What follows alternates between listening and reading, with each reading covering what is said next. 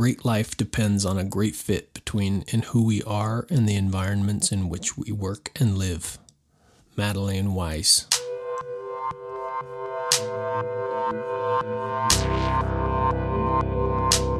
Man's time here is finite, but the influence of a man is infinite. The question is, what shall we do with the daylight that remains?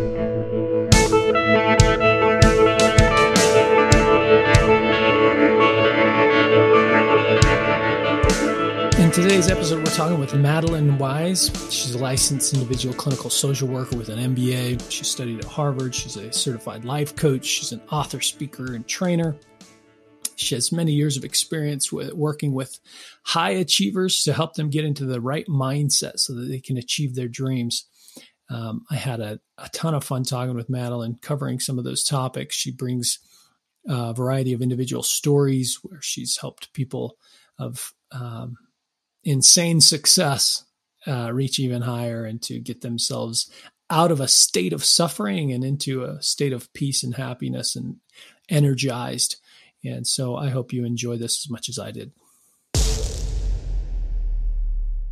Thanks for joining me today. So, um, why don't we start by giving us like like a bit about your work history and know what got you going down this road? Okay, how much time do we have? We got, we got as much as you want. I'm just kidding. Okay, so, oh geez, I hardly know where to begin. Um, I started out of high school, believe it or not. In um, I went to the University of Pennsylvania's Graduate Hospital School of Medical Technology. Wow. And, yeah, and I worked in a clinical chemistry lab right out of there. I went on to work for the USDA Biological Control Lab and Drexel University's um, cardiac catheter research lab. So it was, you know, it was blood and urine and bugs and machines and dogs and all kinds of stuff like that and probably will get into what my pull was, my why, you know, yeah, um, to the people. So I kept sort of over my hundred years practically on this planet. Um, it just kept morphing. So after that, I got a social work degree and I'm classically trained to the Harvard system in psychodynamic psychotherapy. And I'm currently still licensed in DC and Mass to do that. Okay. Mm-hmm. And along the way of doing that, I somehow became the administrative director, treasurer of a group mental health practice without knowing anything about business except that my mother was the bookkeeper from my father's business. And I used to see her running the numbers without a calculator, like she was speaking tongue at the kitchen table. She'd be like, kind of a thing like that. But somehow they made me this. So I went to business school. So I wouldn't suffer too bad a case of imposter syndrome. and, and then over time, I became sort of enamored, fell in love with coaching, some of the aspects of coaching that I favored over um, what I thought was lacking in psychotherapy. So then I became a board certified executive career and life coach. I took a course with Howard Gardner who's the um, multiple intelligences guy. Mm-hmm. And I asked him, I raised my hand, can you please tell us the difference between the mind and the brain? And I don't think he liked the question. So afterwards, after class, I went up to apologize and he said, Oh, that's okay. You just have epistemic hunger, which is like this have to learn kind of a thing. So I learned this and I study Advaita Vedanta, pre-Hindu tradition. So I study philosophy and have been for 20 years and still do every week. And I'm a, a very um, voracious reader of evolutionary psychology and brain science. So I, I have this big bag of tricks that I bring yeah. to my clients. And I've been told and agree that the art and science of what people like me do is knowing which tool to pull out when. Right. So. Right. Awesome. Yeah. That's interesting. I um I have a kind of the opposite career path actually. I I was in business and obsessed with finance and things like that ah. at a very young age. Started investing when I was like in junior high kind of. Ooh, good for you. That's I would fantastic. I would ask for stock for Christmas and that was my kind of that was That's my wonderful. mentality. And then I was about to graduate with a finance degree in 08 when it all went down. Uh-huh. And uh, so I switched to healthcare. So I um, how? So I became a nurse, and now I work in healthcare, and uh, I don't I don't do floor nursing anymore, and I I now work with with a company that we we sort of help hospitals and physician groups manage a specific Medicare program. But um, anyway, so I kind of. What, what do you do in that? So I actually manage a team of people across the West Coast. Yeah. Uh, and we, so each of those people manage the post acute network for those hospitals in regards to this program if that makes sense. It's one specific patient population. It's called the Bundle Payment for Care Improvement Advance program. And so basically the the hospital or the physician group gets paid a one-time payment for a patient diagnosis, but then that hospital is financially responsible for all Medicare billable services for 90 days after they leave the hospital. That's great.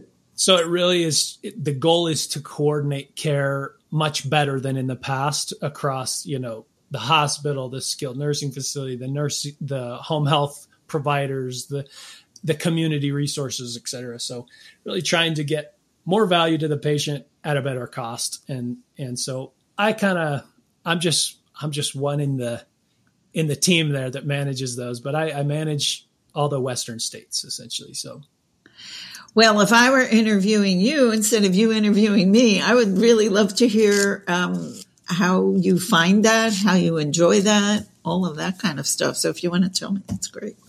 well, I really enjoy it actually. You? And, uh, that's great. I think it's. I think it's uh, the two big reasons I should say are getting the individual patient better outcomes and you know fewer readmissions and less of the trouble of a bad healthcare, you know, uh, journey, I should say.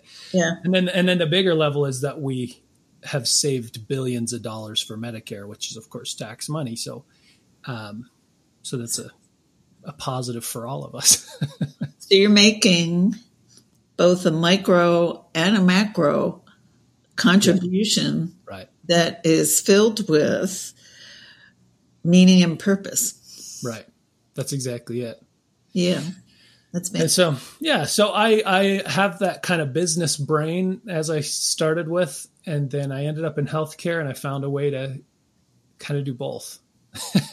yeah. So it's, it's a really great, great position. And you have a podcast. And then, and then I have a podcast and a YouTube channel. And I, I've kind of been, I decided I'm a jack of all trades and an expert at none you know, I just I I can't quit starting new things and I love them all and I just I just keep going. I've I've been a business owner and I've done, you know, done a variety of things. It's just you remind me of how I'm always teasing my clients. I'm calling them Le- Leonardo because for some reason the people who come to me for help um, are so multi talented that they hardly know which way to turn. Yeah. It at least you have found your way to of course. So like for example, one of them recently sold a business for uh, close to $500 million. And now she's going to pivot and do something new that, or my Wow. Fulbright scholar who just completed his uh, stay wherever he was posted and now has all these opportunities Yeah. on his plate. You know, so many people are suffering right now Uh-huh. that the people who aren't suffering are suffering because they're not in the context of so many who are. Does that make sense to you? Gotcha. Yeah, it does. Yeah. Expl- before you go on in that, will you explain like what you call like the suffering state? Yeah. So the suffering state is a state that the mind puts the individual, the individual's own mind puts the individual in the suffering state. So the Buddha, for example, said there were two arrows. So the first arrow may be painful the pandemic. Uh, people maybe lost their job, uh, maybe lost a loved one.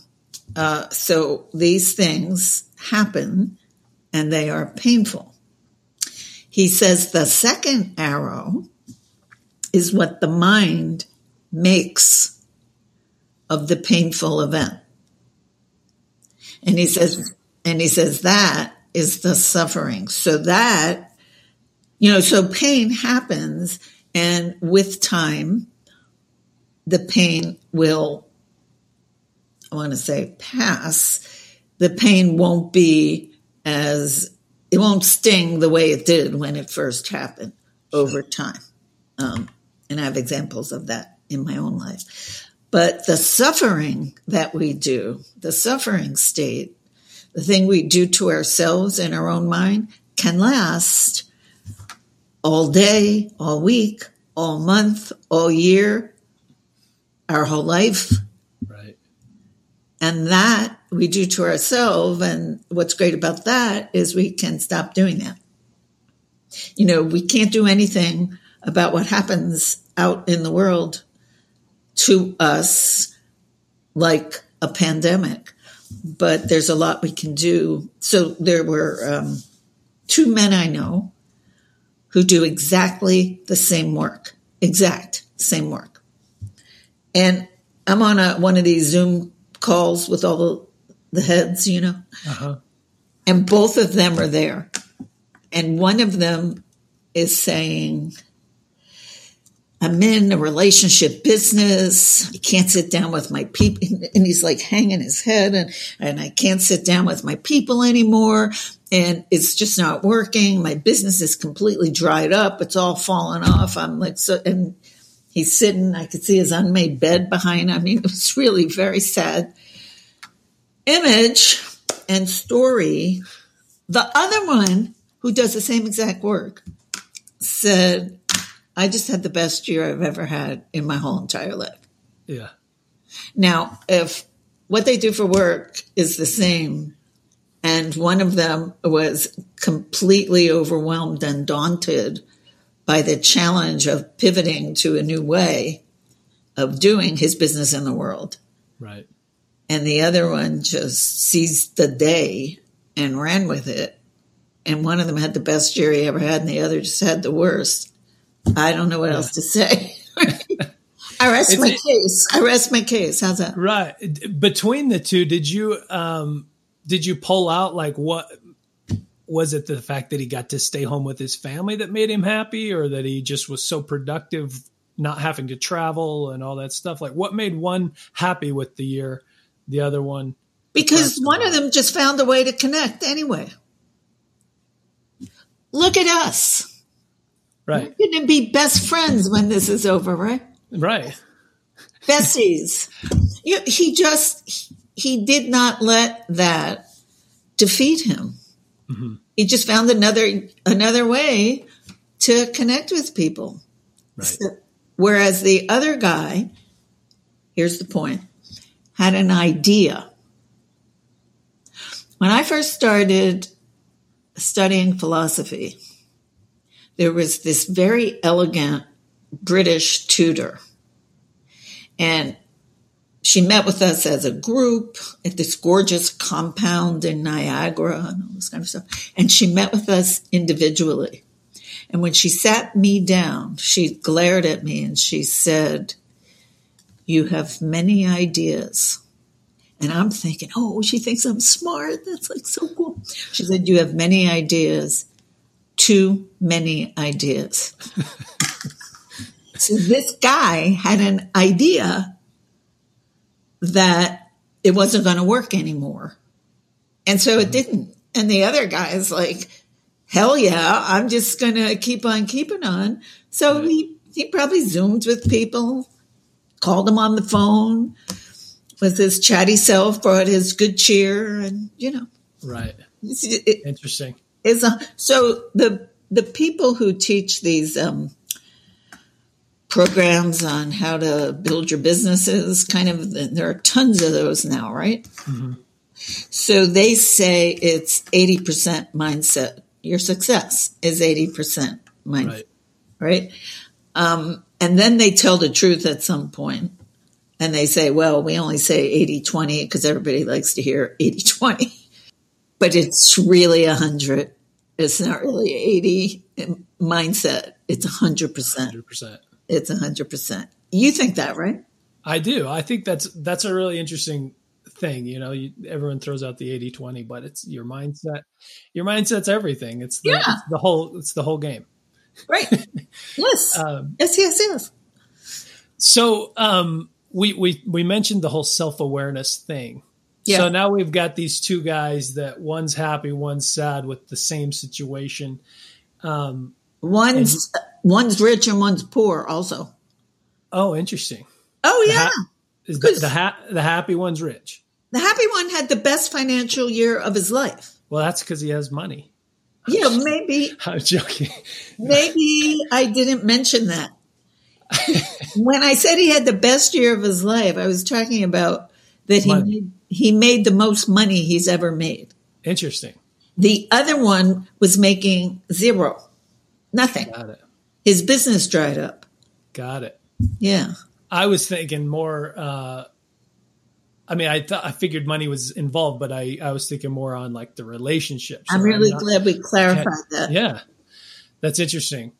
Um, so uh, that does change the question, though. I was gonna I was gonna ask about like self awareness. How much of it has to do with the fact that they uh, one was able to key in on things that he enjoys and the other one felt like it was all ripped from his his hands how much of that is like a reflection of their own personal mindset which is what you talk yeah. about their habit their habits their routines their like it's a habitual mindset there's a woman named sonia lubomyrsky i'm sure i just butchered her name but it, i think l-y-b-o something like that okay and she wrote a book called The How of Happiness. And in the book, she has a pie chart. She's a research psychologist, I think. And she has a pie chart. And in this pie chart, she's got 50% of your happiness is a kind of nature nurture set point. You know, people, they say have like a set point or about their weight. They're up three, down three, whatever. But it's mm-hmm. pretty much over the long term, unless you do something dramatic about it or something happens physically. It's pretty much, so she says that about your happy stat also. And then only 10%, only 10% is people, places, things, circumstances, policies, all that kind of stuff that's outside of us. And people spend enormous amounts of themselves trying to manipulate or impact or change or whatever the external environment and then they'll be happy. Like if only I could get that jerk to shut up. If only then I would be happy. If only I could get a raise. If only whatever, whatever. Right. But she says that's only 10%. The other 40% is she didn't say it this way, but I'm going to. It's our way of doing business in the world. It's these habitual ways of responding and um, enacting our agency on the external environment. It's the coping mechanisms that we have for the challenges and demands before us. So all of that, the 40% is in our control to impact, to up level. And that's 40% is a lot. Yeah. So, so for me, it's like so thrilling the idea that you don't have to change a thing outside of you. Right. Which you can't anyway, because I always say to people, you know, you know how like you're trying to change something about yourself, maybe drink less or eat less or exercise more or whatever it is. And you know how hard that is? Right and you really want to. So what makes us think that we're going to change something about someone else who doesn't even want to? Right. it's out of our control. I love that you, you know that you can't anyway. You can't change it anyway. You might as well look at yourself, figure it out. Right. I read a book a while back that's called The Art of Possibility. That's nice.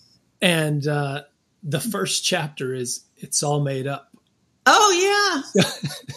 So he, he's just like, you know, it's all like I have a quote. To, you get to tell your own story, and so you might as well tell a good one, and then oh, totally. and then, and then live it, right? Go make it happen, whatever it is that you. I want. have I have like my favorite quotes here.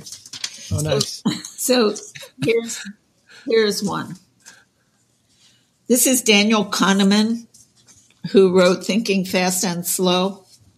So he's into the brain and he won a Pulitzer Prize winner, he, a Pulitzer Prize for that, I think.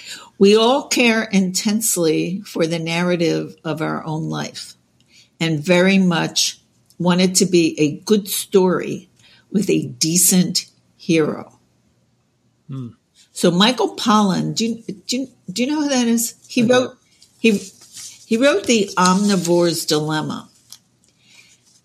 That that was the first one I read. Then he wrote How to Change Your Mind, which is actually kind of interesting. I went to a book signing of his on this. He talks about um, how to cure serious mental illness through these journeys with psychedelic drugs. So it's mm. pretty controversial. And, sure. and he says they have coaches for that kind of thing now. But right.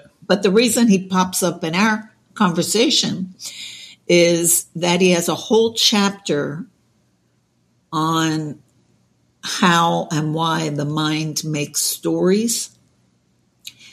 And it's a wonderful, it's the best explanation on how we make stories and want to be a decent hero in the, in the story right. that I that I ever read, and it has something to do with how many gazillions of bits of information bombard the senses a second, and I forget the numbers, but and what infinitesimally small percentage of those the senses can actually take in.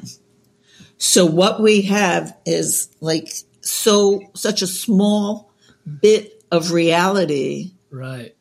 And then we want it to make sense so we don't feel crazy. Right. So we try to make something coherent about it. And that's, as you say, and the art of the possibility says, is the story. And once people are convinced and realize that they made, like you said, that they made the whole thing up in the first place, make it up better. Like, what, what the heck? Why not? Right. Tell your own story and then, and then be the hero. The other thing that's interesting about, about the story and the hero that I don't hear talked about quite as much. And this is why I say that the ego is like a bunch of bumper cars. Oh, yeah. So you have a story and you're the hero, and I got a story, and I'm the hero. Mm-hmm. And well, you're also m- my hero, but oh, go, go on. Yeah. so cute. And I'm trying to fit you into my story, and you're trying to fit me into your story, hmm. right? So I'm like producing and directing my own movie, and you're producing and directing your own movie. And you have a part for me today because you invited me to your podcast. And I have a part in my story, my movie, because I'm doing this with you. And the thing Right. is, when people are in organizations, if they could just remember that everybody's running around with a story where they're the hero and just trying to fit you in, we could have even a sense of humor about these things. And I, my picture of it is bumper cars. Everybody's like colliding. Everybody's ego is colliding with everyone else's ego. And it feels that way. Right. But I, I don't think people really grasp the underbelly of what's really going on here. You know, everybody comes in with a family history. Some of it's not resolved. They're trying to create a good story and fit people into it to help heal and all of that. And people are busy with their own story. Right. So I just wanted to, I never want to leave that out of a conversation about story because I think that's really, Story. And the bumper cars of ego. yeah. That's interesting. I love that. You, you told me to remind you that, and then I Yeah, yeah. You, so I'm glad you brought it up. Yeah. Yeah. I mean, we're so silly and we take ourselves so seriously. Right. Human beings are, You know, one lesson that that I learned years ago that I, you know, had to shake myself was like, why didn't I learn this earlier? But earlier, but is that like it all? It doesn't all matter. It doesn't all matter like it's life or death kind of scenarios, right? And like growing up, I thought like everything is really critical. All pieces are critical. yeah. And then I learned like, okay, we all just screw shit up and we we make mistakes and and then like tomorrow it's gone. It's like it didn't matter. And then there's certain pieces that stick with us. Right? It's like and and and so I want to get your feedback on this one is like those pieces that stick with us as like I screwed it up and now I'm trying to move forward but it's just it's just like steering my my boat here is that what you see in your business as like something that causes the suffering state with people? Do they is it past traumas? Is it current problems? Like how does all this make sense with like where i came from the things that don't matter versus the things that do matter in my mind right? The traumas i experienced the uh, you know business mistakes i made and now i'm trying to be a leader and i you know i'm thinking about the past or whatever oh, how's that all tie into what your work is There's so many different ways to respond to that. The first, so many. The, what a great question, but it's, but it's, complicated No, it, it's just big because it's so all encompassing. The first thing that came to mind is, and this, these are like in the tips and tricks department. If you can imagine looking at this thing like you're from Mars, like looking down on this little drama of yours, it brings a perspective to it, how much it matters. And you can do the same thing with if you picture it years from now and you look back on this. So you mm-hmm. can immediately reframe your perspective. You said something once that I heard that I wanted to take up with you. You said that, um, I'm going to not get this exactly right, but you can help me with it. It was something about that people can't do it as quickly as they want to. oh They can't change. They can't change very quickly. And I noticed I had a reaction when I when I heard Yeah. that that I wanted to talk with you about because there are things that we can do right like the flick of a switch to get us out of our habitual modes of responding. Right. So when people have a habit of interpreting a certain kind of event, so they call that being triggered. Mm-hmm. Well, you can get to know when you're triggered at the level of your body, like does your stomach tighten? Do you, do you start breathing differently? You know, really sort of getting to know that. I do this myself, actually, where I can identify a feeling and know that it's just a feeling. Right. And then if we say to ourselves, this is another little trick. If we eliminate anything about the past, especially past regrets, like what happened before this very moment, and we delete anything about the future, any kind of worry, or even even just planning. I mean, I'm always planning. So, and just take out the past and take out the future and just, I don't want to be trite, but I'm going to be here now. Mm-hmm. If you can, if you can get good at doing that, everything is just fine. Right. Interesting. And and from everything is just fine, much better decisions can be made. Interesting. You do not want to make decisions while you're ruminating about the past. You don't want to make decisions while you're worrying about the future. You want to have as much presence of the finest part of your mind, the executive mm-hmm. functioning. So I have this um, 30 second mindset reset, which is otherwise known as polyvagal breathing. Mm-hmm. And the instruction, which is a very simple one sheet instruction, is on my website on the complementary exercises. And it's called Power Breathing because I think it's so powerful to okay. be able. Oh, well, we're video too, right? So I can show. Yeah. Okay, so this is the hand. Well, the YouTubers will see it, but the podcasters won't. All right, I'll try to be verbally as graphic as I can. the hand model of the brain has the thumb as the emotional center. Mm-hmm. And when the thumb is going berserk, like flicking around all over the place because it's worried or agitated or remorseful or whatever it's feeling that feels like a lot of feeling, it flicks the higher brain offline. Right.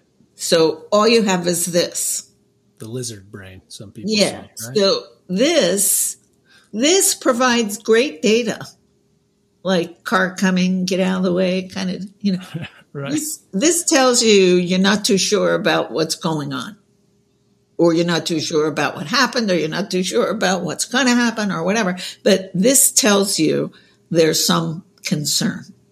But you don't want this thing deciding what to do about it. So, right.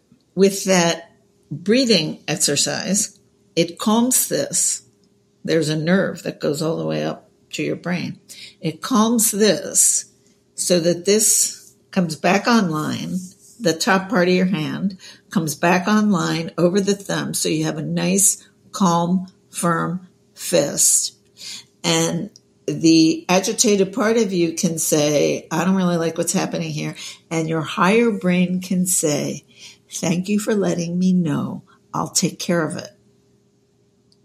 And then you're able to think about it calmly, intellectually, and make a rational decision. Well, the second part of that is my favorite question which is is there something to be done here? Right. So once you've calmed yourself, and you don't want to even ask yourself what to do here until you have, once you've calmed yourself, is there something to be done here? Sometimes the answer is no. In that case, maybe you want to take a few more breaths before you move on. Sometimes the answer is yes, but not by me. And in that case, maybe the next question has to do with who else needs to be a part of this. Sometimes the answer is yes by me, but not today. Or not mm-hmm. now. And so the follow up would be something like, okay, when? And again, sometimes the answer is, is just no. There's nothing to be done here. Sometimes because you already did it and you can remind yourself that you already did whatever could be done. So the nuance, I think, is really helpful in helping people parse out whether there's any action to take. Because if you don't have the higher brain online, you're just reacting all over the place and potentially making a huge mess of things. Interesting. Yeah. Right. So, so is a lot of your work with your, you know, I've heard you talk about a lot of very high achievers. Yeah. Uh, that find themselves in a suffering state. And is a lot of your work just like in this, like, get in the moment, be present, and then decide? Is that where you're working to, or do you work kind of in the past? Are you helping them set goals? I know I want to talk to you about a five step thing yeah. that I found on your website. Okay, so let me address the past and the future. We do use those. Mm-hmm. So I'll do the past first. What I tell them about the past, because it's not a good idea for people to wallow in the past. First of all, if they keep repeating and repeating and repeating in their brains the trauma, whatever it was, right. they can strengthen it. Mm-hmm. So what I like to say is only so much as is necessary to get the job done. The job is not your past. The job is your present and your future. So often there is something in the past, like um, a man who was from a dysfunctional family and he kept finding himself in dysfunctional organizations because he had a savior kind of complex. Mm, yeah. And we opened up the possibility what would it be like to work in a healthy organization? You'd have to find a different role to feel good about, wouldn't you? And of course, he's in technology and that's what he really loves. And finally, he could stop solving people problems and, and offer technical solutions, which really makes him happy. Mm-hmm. So only as, and knowing what kind of family he grew up in and how he was looked to to save them from themselves really helped us. But we didn't stay there. We got him a new job, actually. Interesting. So, as for the future, speaking of the new job, we dream. And this is part of that five step strategy dreaming about things you never knew were even possible that are much better alignment than the alignment that, you know, just healthier. So the thesis of the book, mm-hmm. and this is the first line, is a great life depends on a great fit between who we are and the environments in which we live and work. Interesting. So, which is it's just the self awareness thing that I was thinking, right? It's like that's the R. So it's G R E A T. Take us through that. I was so thrilled when I saw that acronym. I just can't even tell you. I said to myself, so first of all, the, this is the, the name of the book, right? It, is uh, getting to great, but it's G dot R dot E dot A dot T dot. Right. And I just love that whole gestalt. So I asked myself within the last year sometime, I said to myself, okay, self, because again, remember, I have this toolkit that has tricks and tips and techniques from everywhere. Mm-hmm. So I said to myself, what exactly are you doing that's, that's doing this good right. for people? And what I came up with, and they're all so different. They're different ages, they're different genders, they're different occupations, you name it, and they're different. And, but they all had this process in common. And the G is for this grounding in the belief that it doesn't have to be like this, mm-hmm. that you do not have to suffer, that there are other possibilities out there and you can find your way to them. Right. Not everybody believes, like the uh, first two guys I told you about. One of them believed that and the other one didn't. Right. So we have to make sure that we have that on straight. The R is for recognizing who we are and what really, really matters to us. So you can't you can't get a great fit between who you are and the environment in which you live if you don't know who you are. Right. So that has to come pretty. I like the way you say that. A great fit between who you are and the environment you live in. Right? Yeah. That's an interesting way of saying that. It's it, beautiful.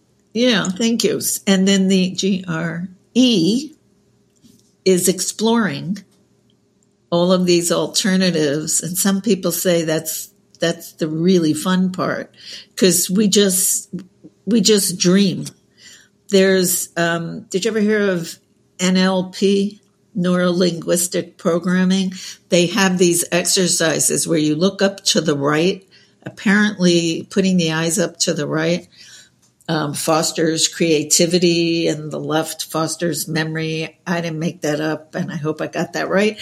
But I have people look up to the right and like a movie screen, since we're all writing our own movie, mm-hmm. and there's a visioning technique where they picture themselves as their best version, their ideal state, their their 10 plus day. Interesting. And so they explore things that never even seemed possible. And I say, we're just, we're just dreaming here. We're just playing. So there's that. And then at some point, we can't just sit around and dream. There needs to be action. So G R E A, that's the action. Um, because William James said, that action doesn't guarantee happiness, but there is no happiness without action. So we have action. Do you want to guess what T is, or you want me to just tell you? Uh, go ahead and throw it out there. T is for tackling mm. the normal, natural, predictable, acceptable, expectable resistance to change. Gotcha. Did you ever read The Big Leap? No, I didn't. Oh, I think you'll really like that book. I better get it. I know the a lot of Leap? people who read that book. I actually hadn't. It's quite a few years old, but I, I, I met so many people who did that I thought I have to have a look. At, I'll have to I'll have to add it. I have a stack right here that you can't see because intentionally. Uh, it's it's about it's getting higher than my head now of books to read. Well, you have and, to make uh, a place for mine there. But and uh, well, I will absolutely put yours in that. The book, The Big Leap, has an idea in it which I love that there's an upper limit. You know how we're talking about that there's a happy stat and an appestat. So there's one for food, mm-hmm. there's one for happiness. He talks about the upper limit problem, ULP or something. And his premise is that we can only take so much of things going well. There have been studies about CEOs where they're fine on the journey and then they get there and they crash. Right. And I wonder now, having looked at this idea, I wonder now if that has something to do with some kind of upper limit problem. And he goes through all the symptoms of how you know that you're kind of like sabotaging a little bit because yeah. you, it's, it's too much like the gods are going to get you for it or something.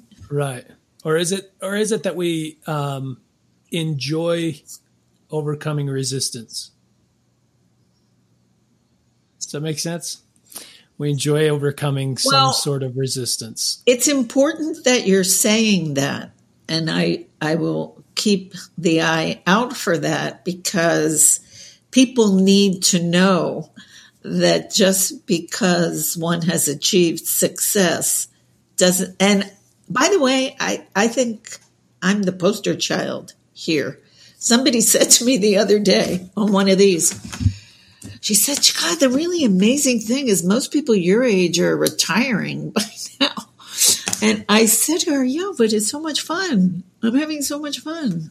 You know, so you can always, and the brain loves learning new things. The brain loves novelty. And the more novelty you introduce to the brain, the more it activates your motivational system and it mm-hmm. wants you to do more. And I think that's how we stay healthy and happy and I agree. That kind of thing. So I guess people need to know that just because they get there, and even though they may feel a little down once they've reached that, they can always create more challenge. They're, right. They're never ending opportunities to create more challenge. Yeah. Sometimes they make it on their own, so they just sabotage it. So then they can no. right, right, right. So, to use your favorite words, self awareness all you need to do is make the unconscious conscious. And I think I heard you say that. I think you quoted Jung on that. Mm-hmm. All you need to do is make friends with the unconscious so that you're directing it instead of it directing you. So you can say to yourself, okay, if this works out or looks like it's going to work out, I would miss the journey so much that I might even sabotage it, but I'm not going to do that. I'm just going to create another journey. Mm. I can always create another journey. Right. Which is that I love that, you know, it, making the unconscious conscious is, is so critical. And, um, I love that quote. Um, yeah. So I want to, so first of all, before we leave the book topic, because I know like we didn't properly introduce your book, you have that book coming out when March? The book is coming out in March. It has 10 chapters in it, and a lot of them include the everyday kinds of things. So there's one on time, and there's one on money, and there's one on other people. I even have a whole chapter on play, but it starts out with the identity issues like who am I and who are we, and how mm-hmm. do we fit or misfit with the environment it takes an evolutionary psychology perspective, like why we are the way we are and how it matters in everyday life. Every chapter starts out with a little story from my quirky life. and then the middle, the middle portion, the bulk of the chapter is research. There's lots and lots of science in it. So it's theory and research. And then at the end of every chapter, there's a case study from my caseload um, of my clients. They're all disguised, but yeah. And then after that, there's an exercise that relates to the topic of the chapter. Okay. So awesome. And where where will that be uh, sold? Amazon. It'll be sold Amazon, Barnes and Noble. My publisher just told me two days ago all the different places. I'm not really okay. in charge of that, and I trust him to do that well. Gotcha. Okay. Well, on, on a lot of the major platforms, so yeah, that'd be great. Yeah. Cool. Well, I'm looking forward to. It. I I genuinely am, am waiting for that thing to come out, and I'm gonna I'll be I'll be in line. If people go to my website and grab a complimentary exercise and if you don't feel like doing that and you just want to join the email list, I have um, blogs on this kind of stuff, posts every week, but also I'm going to be making the book announcements from there. So anyone will know when it's coming out and how to get it by just being in the tribe. So perfect. Everyone go join the tribe. Yeah. So actually, I, I don't think I ever mentioned this to you. I the whole reason I ended up here as a podcaster was um, I actually started doing like book reviews on YouTube. No kidding. uh, for two reasons. One was because I love reading like self help books and business books and things like that, and and uh, it was almost a way of like journaling some of the key findings that I liked, you know, the things that I enjoyed. So I just documented on YouTube. And then the other thing was I could see that we're going to a virtual world and I wanted to be comfortable in front of a camera and talking to a camera. You're amazing in front of the camera. That there's people right on the guys, side. Well, thank you for saying that. I I don't know. Maybe the I'm reason, more self-critical, but the reason um, that my mouth fell open when you said that about the book reviews, just yesterday, I was searching the internet because somebody told me that there are people who do podcasts for book reviews. Yeah. And you're one of them. What do you know? I've started yeah, I've started including a few of those in in the podcast. So like That's fantastic. Yeah. So I I'm waiting for your book. And that'll be you're that'll very be one sweet. Of them. Did I give you my um, website address? I don't know. No. Okay. So yeah. So it's uh, just my name, Madelaine Weiss dot com, M A D E L A I N E. They used to call me Mad Elaine. I was a little feisty. I was a little feisty. Madelaineweiss.com. Got it. Okay. So everyone can go there, join your tribe. We'll get the updates for your book, and then we'll and we'll all purchase can, when it comes out. And you can get the power breathing exercise, which is my fave. Okay, perfect to help us stay in the moment. So, just a few more things before we wrap this thing up. So, I found on your website you have these these five little stages. It says define where you want to go. Yeah. Design the strategic options to get you there. Yeah. Stay focused on what is important to you. Yeah find and fix whatever's in your way. Yeah. And then find warm humor, curiosity, courage, and solutions in your journey together. So a lot of times when we're talking about, you know, personal development or success or whatever, it's always about like seek clarity, get, you know, define what it is you want and then go to work kind of thing. It's just like it's it's not quite as clear. But here I love that you say design strategic options to get you there options, right? Sometimes people think it's just like, I just got to grind this one path and that's it. And it's like, this is the path between me and there. And, and that's what I got to do. But the reality is it's all made up, right? So we can just design our path. We can tell our story how we want it to go. There's multiple options to get there. Which one works for me? Yep. And which one do I want to take? Right. Right. Right. So I love that piece, and then and then stay focused on what's important, and then find and fix whatever's in your way. That's it. T.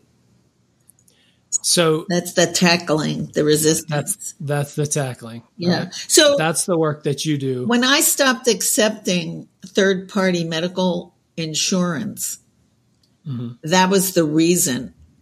Well, part of the reason, other than it's a big pain in the butt to have to deal with all that, to be honest. But the other reason was I said to people, I said, I don't want to diagnose you. I don't want to label you sick because I don't think you are sick. I was trained by this brilliant man who used those words I used earlier today. It's about, it was about how you do your business in the world. And so to me, what we do is a life strategy and we have some kind of habits about how we do our business in the world and we want to like slow down that movie you know how when you try to edit one of your youtubes so you get lots and lots and lots of frames you slow the whole thing down and mm-hmm. then you can take something out and put something else in but right. it's all about designing it's design theory it's life strategy it's not illness. Mm-hmm. You just need a better strategy. So that was my preference for a framework, which is what those bullets are about. Strategy. Yeah. Awesome. And then um, another thing that I heard on a, on, I heard you tell your story on a different show um, is your why. Oh, like yeah. What, what drove you to here? What, if you wouldn't mind telling your story again of like what no, sort you know, of motivates you? I don't mind telling that story at all. I was I was interested myself in the back of my mind here today that we had as full a conversation as we had without it. Yeah. Well, I intended to have it at the first, and then we ended up going down another road, and I didn't want the listeners to go away without hearing it. Okay, so I think I think I already mentioned that I was kind of feisty, mm-hmm. right? So my father died suddenly of a stroke when I was 15. I was grounded for most of my childhood for being what they used to call fresh. I don't know if people still use that word or not, but I was fresh. I talked back. I spoke truth to power. Is what I okay. is what I did. So, so I was grounded at to the moment that he died. I was still grounded, and I always thought for years into actually my adulthood, really, that he died of me. Until one day when I broke down with my mother at the cemetery about how all my fault it was. And in her shining moment as a mom, she said, No, honey, it wasn't you. It was work. So for me, if I save one little boy or girl's mommy or daddy or anybody at all, for that matter, I'm I'm doing good. The man that I told you about who was taking his family issue to work, mm-hmm. as it happens, he actually had a stroke two years ago. I didn't I didn't know him then. Um, but he told me about a week or two ago that his doctors said that his blood pressure is so good they're taking him off of all of his medication. And that's because he's in alignment that's healthy for him. Right. So that's awesome. Yeah. How rewarding. That's a, that's, that's so such a rewarding. Yeah. That's usually the kind of work that I do. It's so subjective, but that was two things so close to my own story mm-hmm. because of the stroke but so object it's such an objective measure of how much better we are mind right. body and soul when we're in alignment right so in healthcare yeah first of all that's story maybe that rang, rang true for me because of you know where i work but also um, when we look at like depression and suicide rates and things, the top five are always contain some sort of high level medical professionals, physicians and dentists and things. What about lawyers? Lawyers are up there too. Yeah, they sure are. I actually so, was on a podcast this morning for lawyers, and the statistics for them and their mental health are terrible. Yeah. Um, so, like, who is like I mean, I guess it's kind of a, a, weird segue, but like, who is your ideal client? Who are you seeking to work with? I actually recently was working with an MD. Okay. Who was miserable.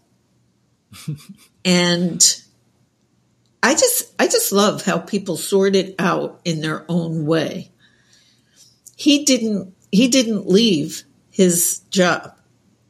Well, he didn't leave his profession what he decided was he wanted to practice medicine somewhere else. I think he just needed to crawl out of the dark hole that he felt like he was in. He picked up his family and moved to New Zealand to practice his craft there. Wow. So people, when I meet them, they're in these, again, these like deep, dark holes. Mm-hmm. But they all get out and they get out in their own ways. And some of them stay in their profession but move to the other side of the country. Have have a woman who did that. Some of them, actually, I have people who switched from, what did she switch from? She switched from defense to finance. Hmm. And she's really having fun with it in California at a startup. Nice. Yeah. So people do all kinds of different things, and it's very, to use that big word, idiosyncratic. It's very, very individual. There's there's no cookie cutter thing for what people should do. Sometimes it's right to leave, sometimes it's right to tweak it. I have a lawyer who exhausted as she was, she got all her energy back when she added a side hustle to her work as a lawyer.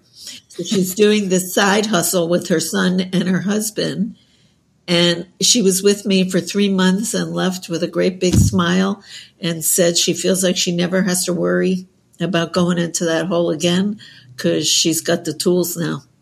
She knows. Interesting. How amazing. Yeah. So what what's the cadence of your like interaction with a client?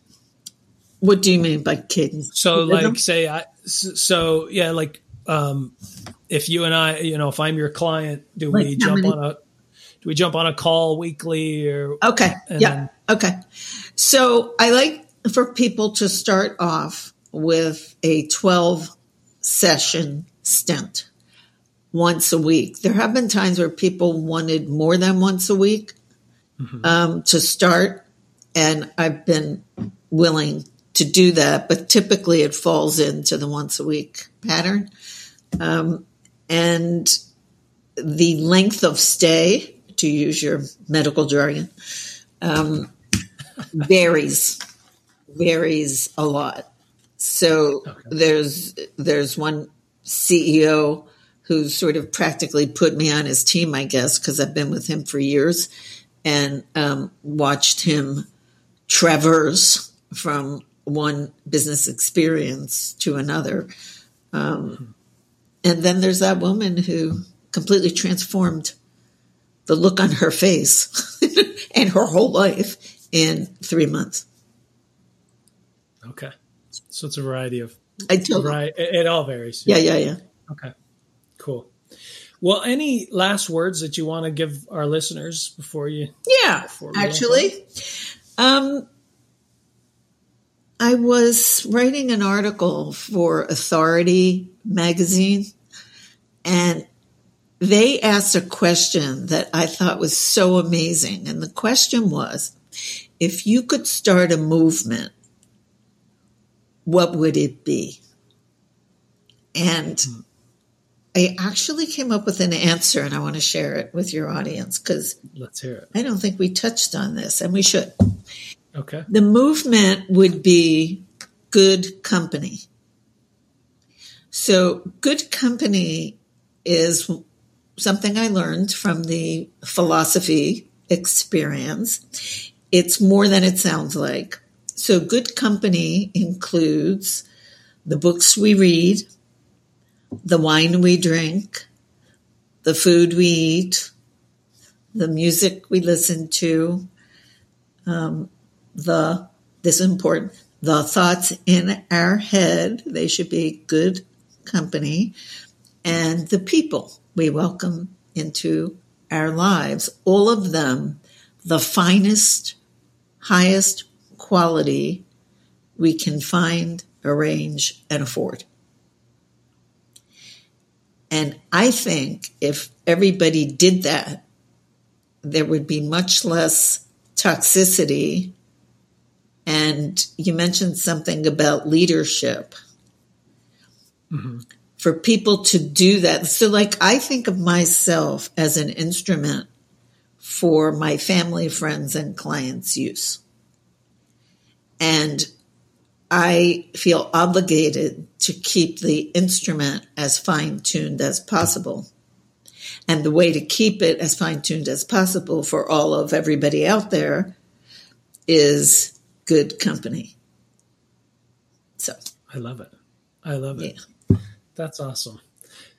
Surround your life with good company and whether that's the, people or activities the best or, the best you can find and then you have all this uh, as close to pure energy as we can get to bring to the world. And then be present. Yeah. I love it. That's that's awesome.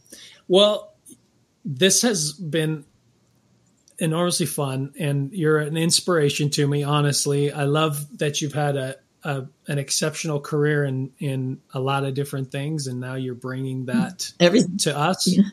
you're bringing it all to us and to your clients and things like that so i appreciate you being on here um, i know you mentioned your website is there anywhere else that that our listeners could find you online Yeah, everywhere else. So if you go to the website, all the links for Facebook, and I think I'm in the process of thinking about creating um, more of a presence on Facebook, but I have Facebook and LinkedIn and Instagram and Twitter and stuff like Got that. all- But all- and they're all like right on the top. okay I want to tell you how much I admire you and thank you for bringing me into play a part in your story. Absolutely. It's my pleasure. Thank Me you. too, me Thank you for me too. coming on. Thank you all for listening. I had a ton of fun talking with Madelaine Weiss about uh, how to get in the proper mindset for higher success, to how to get out of the suffering state, and uh, how to achieve greater goals.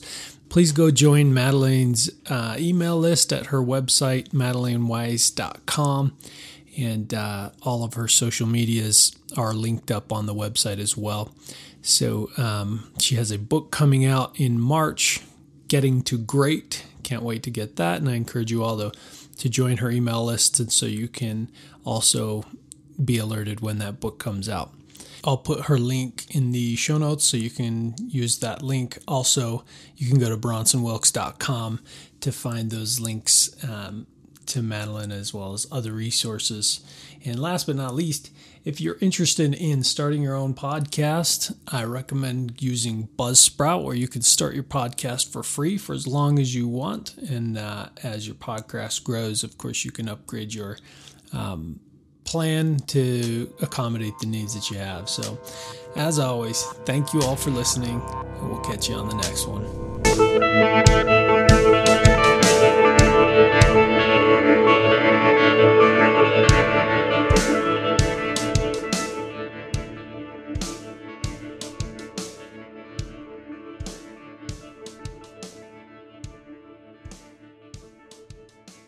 Hey, thanks for listening to the entire episode. As a token of gratitude, I want to give you a discount on my book Ingrained. Head over to bronsonwilks.com slash store and download Ingrained for less than a dollar with the coupon code GOALS, G O A L S.